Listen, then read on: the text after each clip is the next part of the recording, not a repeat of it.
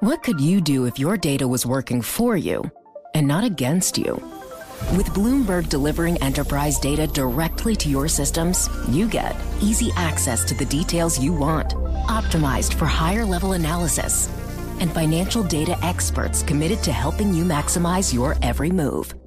Our data is made for more, so you can show the world what you're made of. Visit Bloomberg.com slash enterprise data to learn more. Welcome to the Bloomberg Law Podcast. I'm June Grosso. Every day, we bring you insight and analysis into the most important legal news of the day.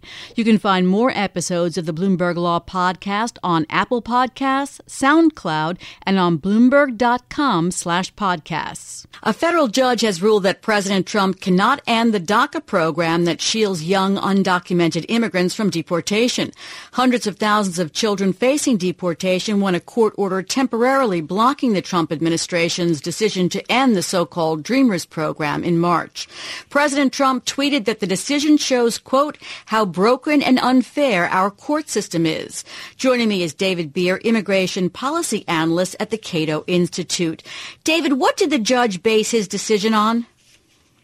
Well, ultimately, it was a question of whether or not the legal reasoning uh, presented by the administration uh, was believed by this judge, and and they and the judge said that uh, ultimately their determination that DACA was an illegal executive action was without a legal basis or was false. And so then ultimately the question became whether or not while the judge is listening to the arguments in the case before he makes a final decision, uh, whether or not uh, the administration could shut down DACA completely during uh, the case, and uh, the judge ruled that uh, they could not.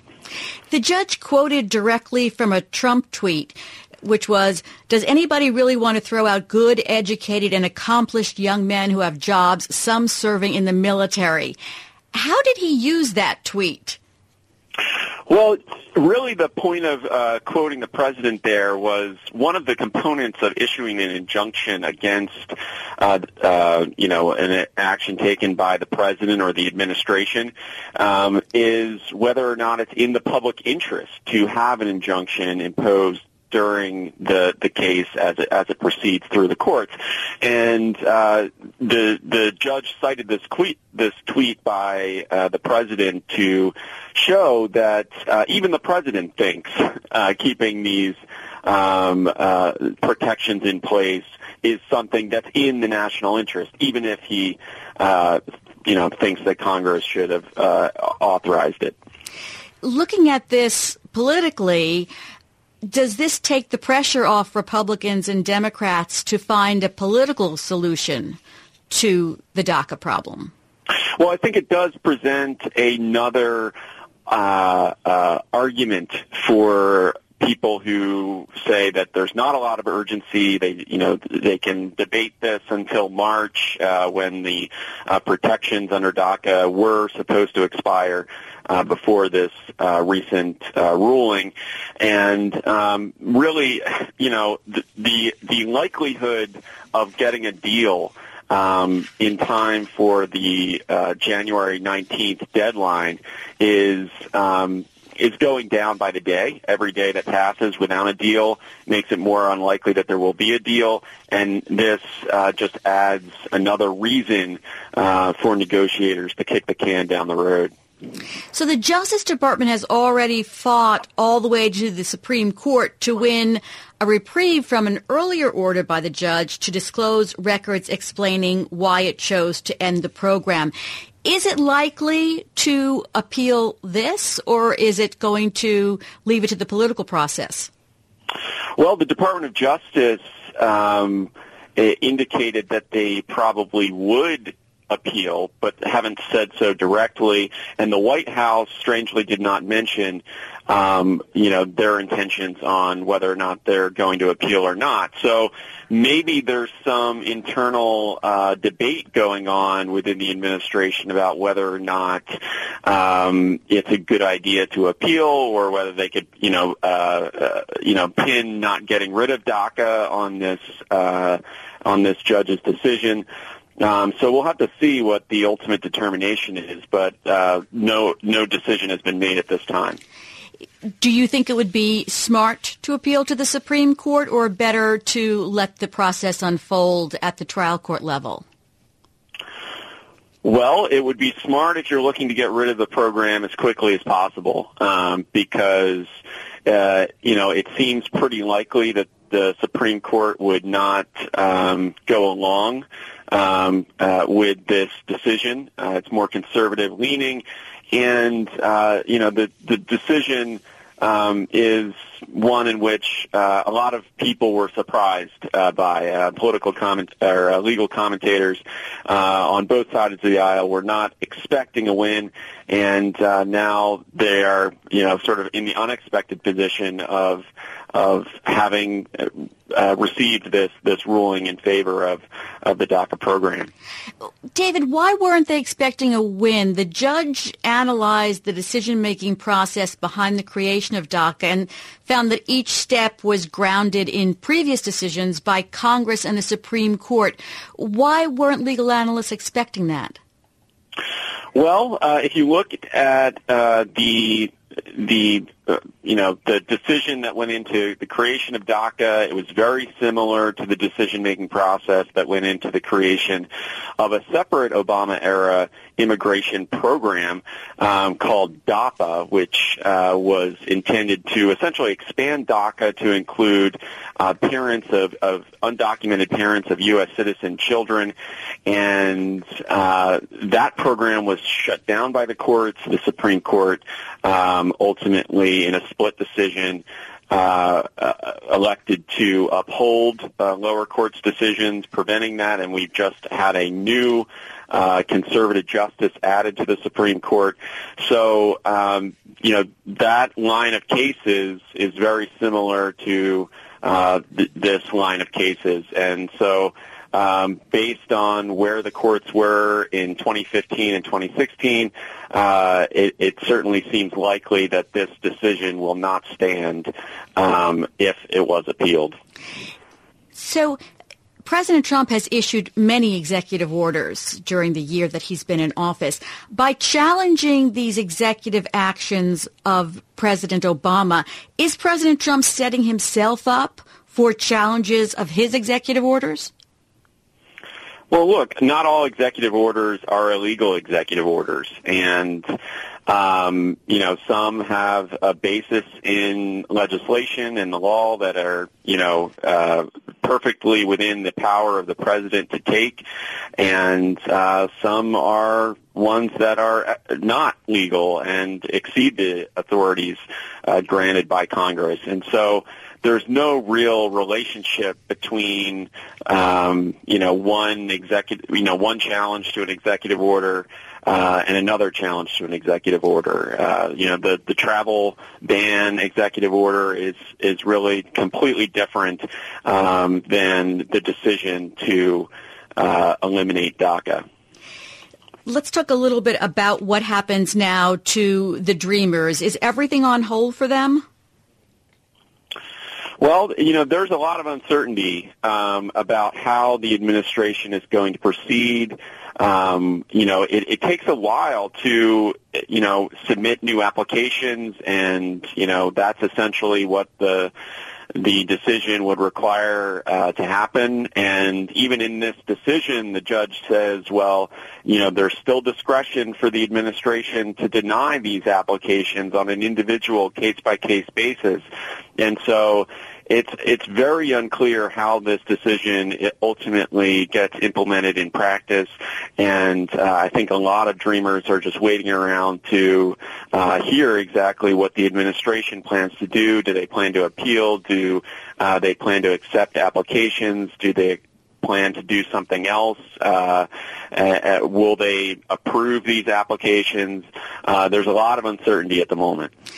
And what about at the this trial level? When does a what happens? Does a trial go forward immediately, or is there time? Well, there's going to, you know, it's going to proceed at the trial court level as long as the administration does not appeal. Um, so we'll have to see what the, uh, the you know the ultimate decision is there uh, by uh, the Department of Justice and the White House. The California Attorney General called the ruling a huge step in the right direction. How big a victory is this? Well, like I said, there's a lot of uncertainty about how big of a victory it is. Um, if it's quickly reversed by uh, the appellate courts or by the Supreme Court, not a big victory. If the administration decides to leave it in place, um, it could be a big victory if uh, they decide to implement it in a way that allows these protections to to continue. Uh, there's a possibility, as I mentioned, that they might start to deny them on a case-by-case basis. And uh, so DACA might exist only as a theory as opposed to uh, something that has actual um, impact on people. Thank you, David. That's David Bier, Immigration Policy Analyst at the Cato Institute.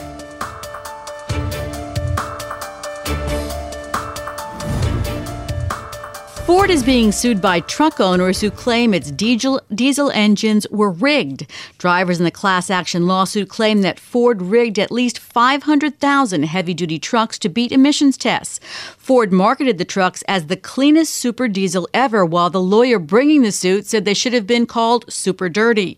Ford is at least the fifth car maker accused of diesel cheating in the U.S. Joining me is Kartikay Mehrotra. He's a Bloomberg News legal reporter, and he broke the story. Kartikay, the suit includes 58 alleged allegations of state consumer law, false advertising, and racketeering claims. Let's start with the claims of a conspiracy with a German automotive supplier. Tell us about that. So Robert Bosch is the is the auto supplier, and this is the same company that has been accused of providing uh, tech algorithms to uh, to broadly the, the diesel industry. Uh, this time to Ford, the allegation is that they created an algorithm and embedded it in the software of these diesel vehicles so that when the cars were tested, uh, they, they produced clean results. When they're on the road, uh, the emissions were, were far greater uh, as the software was not in place. Um, so essentially, while testing, clean, while on the road, polluting at 50 times the legal limit. And has Bosch denied any wrongdoing in the other cases? They have throughout. Let's talk about the responses of some of the automakers that have faced similar claims because, mm-hmm. as you write in your story, Ford has an opportunity here, it can go in many different directions. That's right. So, if you recall, Volkswagen, which was the first uh, uh, car maker pulled up for diesel cheating uh, admitted their wrongdoing immediately after the consumer suit was filed in September of 2015. Uh, they went to court where the priority for the car company, the judge, plaintiffs was to get the cars off the road, and admitting wrongdoing um, helped facilitate a settlement between the parties. Uh, Fiat Chrysler is facing not identical but similar claims, and they've said, you know, we made a mistake. We're sorry. Um, we will try to fix the problem. GM is fighting it outright. Uh, so Ford has the option of pursuing one of these three options or coming up with their own combination. Uh, what they do remains to be seen. What what are the claims about the emissions of these diesels? Does it go across all 500,000 heavy-duty trucks? And is it is it uh, a claim that uh, of a of a certain amount of emissions in each in each vehicle, or is it variations? So, the Environmental Protection Agency and California's Air Resources Board set pollution limits. And the claim in the lawsuit is that Ford's F 250 and F 350, these are their biggest diesel pickups, um, were polluting at up to 50 times the limit. So, depending on the circumstance, depending on the strain on the engine, um, they, were, they were emitting far more than uh, what the federal regulator and uh, individual states require. Uh, now, the question uh, will be um, to what end uh, will plaintiffs pursue uh, damages, or are they simply going to seek a fix? And um, and you know what is Ford's Ford's reply? Are any of the state regulators getting involved in this right now yeah. to see what these trucks are doing and get them off the road? Not yet. Uh, that doesn't mean that they won't. Uh, we've seen the EPA and CARB get involved pretty early on in, in Volkswagen uh, and Fiat Chrysler, I believe in GM as well. Um, but uh, they haven't they haven't jumped on this just yet. That doesn't mean that they won't in due course. So, Kartikay, if these Super Duty pickups will require modifications mm-hmm. to control the emissions, what does that do to the rest of the pickup and its power, et cetera? And that's the question that will be litigated in court, uh, most likely. Uh, the uh, plaintiffs will argue that if you're going to fix the cars, there's a very, very good chance that the performance will decline, that the, the cars won't be as powerful as advertised, the torque won't be as advertised, the efficiency of the fuel won't be as advertised. Uh, and the company is accused of false advertising from 2011 to 2017 for that very issue. Um, they will likely reply by, by, saying we can either fix it or there's no problem and, and you can continue driving the cars. But that is probably probably the most pressing question before uh, a federal judge whenever this case does come to court. You write that Ford plans to introduce a diesel engine in its smaller mm-hmm. F 150 pickup for the first time.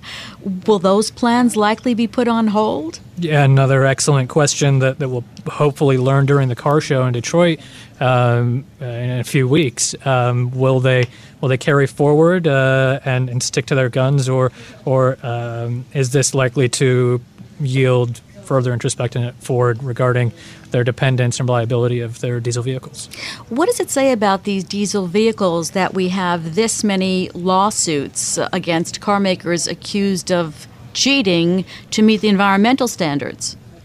Yeah, um, how, how reliable is diesel tech in these vehicles right now is, is a very valid question um, and, and, certainly worth asking. And there are attorneys across the U.S. that are now taking it upon themselves to test these vehicles, not just rely on what CARB and the EPA are telling them, but they're trying to answer these questions themselves. And uh, we'll see what uh, the performance of diesel sales are like in the next. Uh, next year. Um, the F Series is the best selling vehicle in America, and, and these diesel pickups produce uh, a healthy slice of those. Um, uh, what happens to Ford sales uh, going forward is, is another great question. We won't have an answer. Ask me a year from now. we'll know about the sales then, but will we know any more about the lawsuit? It could be a, it could be a long haul.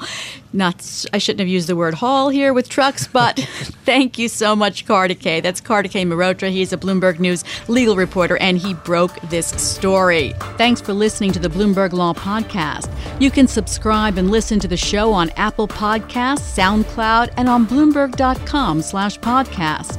I'm June Grosso. This is Bloomberg.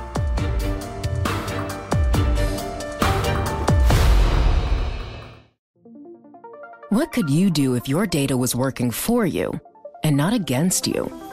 With Bloomberg delivering enterprise data directly to your systems, you get easy access to the details you want, optimized for higher level analysis, and financial data experts committed to helping you maximize your every move. Our data is made for more, so you can show the world what you're made of. Visit Bloomberg.com slash enterprise data to learn more.